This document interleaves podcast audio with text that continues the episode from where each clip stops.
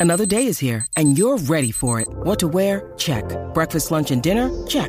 Planning for what's next and how to save for it? That's where Bank of America can help. For your financial to-dos, Bank of America has experts ready to help get you closer to your goals. Get started at one of our local financial centers or 24-7 in our mobile banking app. Find a location near you at bankofamerica.com slash talk to us. What would you like the power to do? Mobile banking requires downloading the app and is only available for select devices. Message and data rates may apply. Bank of America and a member FDIC.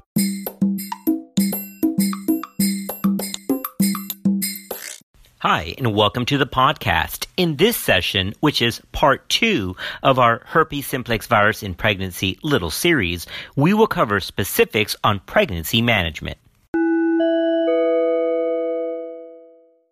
Management strategies for women who have genital herpes during pregnancy include suppressive antiviral therapy starting at 36 weeks to reduce the recurrence at labor and cesarean delivery for select women to reduce the risk of neonatal transmission. However, neither intervention fully eliminates the risk of neonatal herpes infection.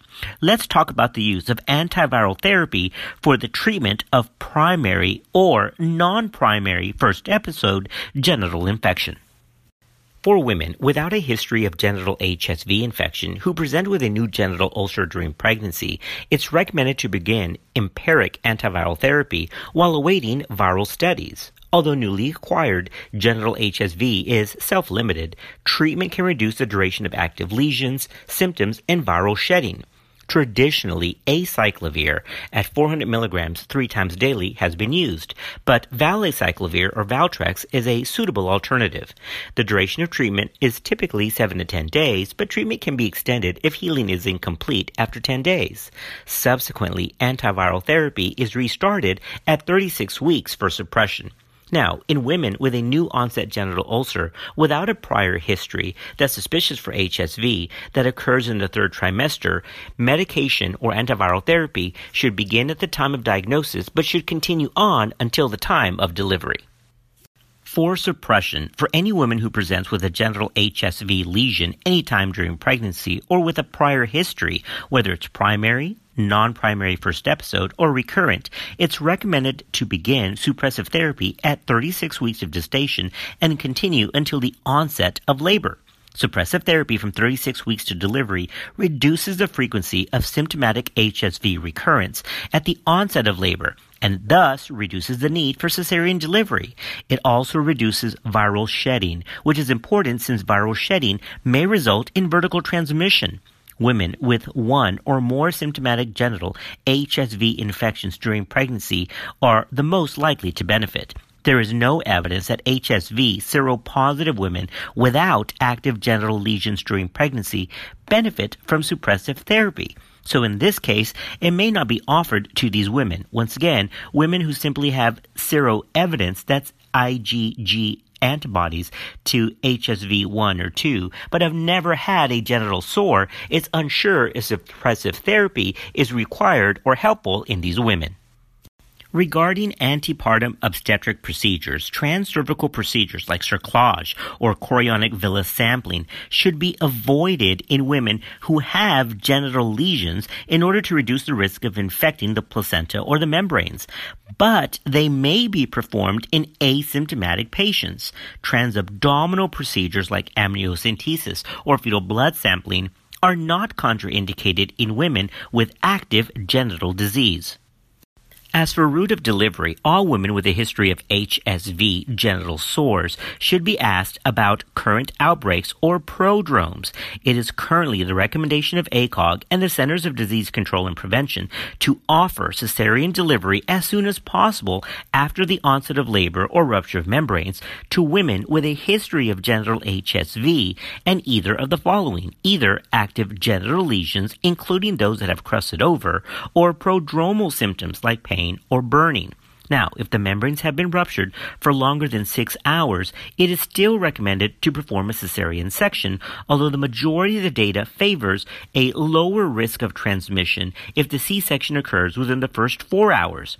However, no studies have established an interval after rupture of membranes when cesarean delivery clearly has no neonatal benefit. Once again, no studies have established an interval after rupture of membranes when cesarean delivery clearly has no neonatal benefit. So, if patients present with prodrome or an active lesion with ruptured membranes, a cesarean delivery should be performed as soon as possible.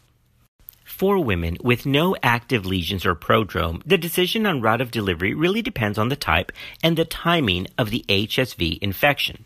For women with no active lesions or prodrome, but who had a primary or non-primary first episode during the current pregnancy, the optimal route of delivery is actually unclear because viral shedding can be prolonged in this setting and maternal antibodies may not have developed before delivery.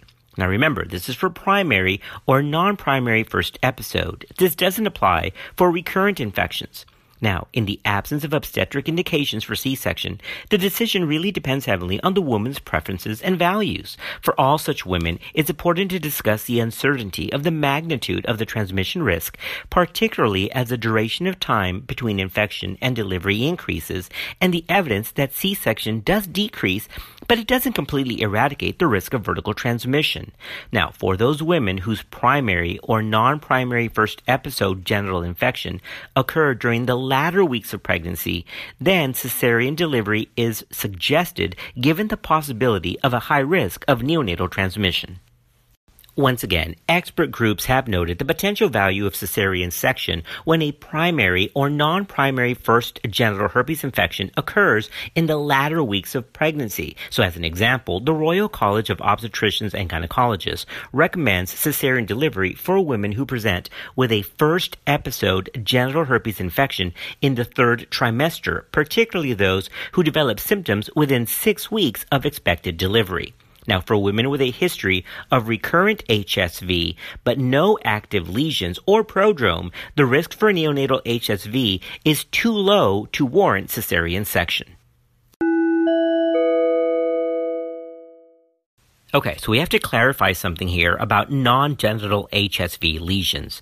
It is not recommended to perform cesarean delivery in women with active non-genital HSV lesions. That includes the back, the buttocks, or the thigh. Although the risk of genital shedding is higher than in asymptomatic women, the risk of neonatal transmission is still likely not high enough to warrant cesarean, and the non-genital lesions do not confer a measurable risk of transmission in the absence of direct neonatal or fetal contact. So these lesions should be covered with an occlusive dressing before labor and delivery progress. Okay, next, let's cover the specifics on labor management.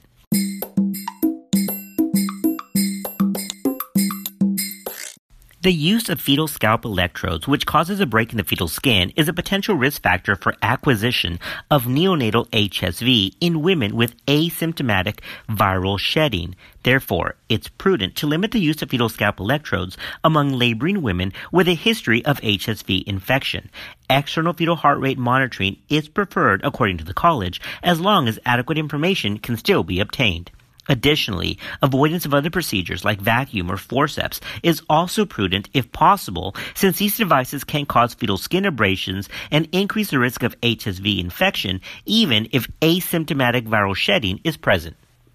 All right, as we wrap up this podcast, let's cover a special situation. Well, what about preterm, pre-labor rupture of membranes in the presence of HSV? Let's get into that next.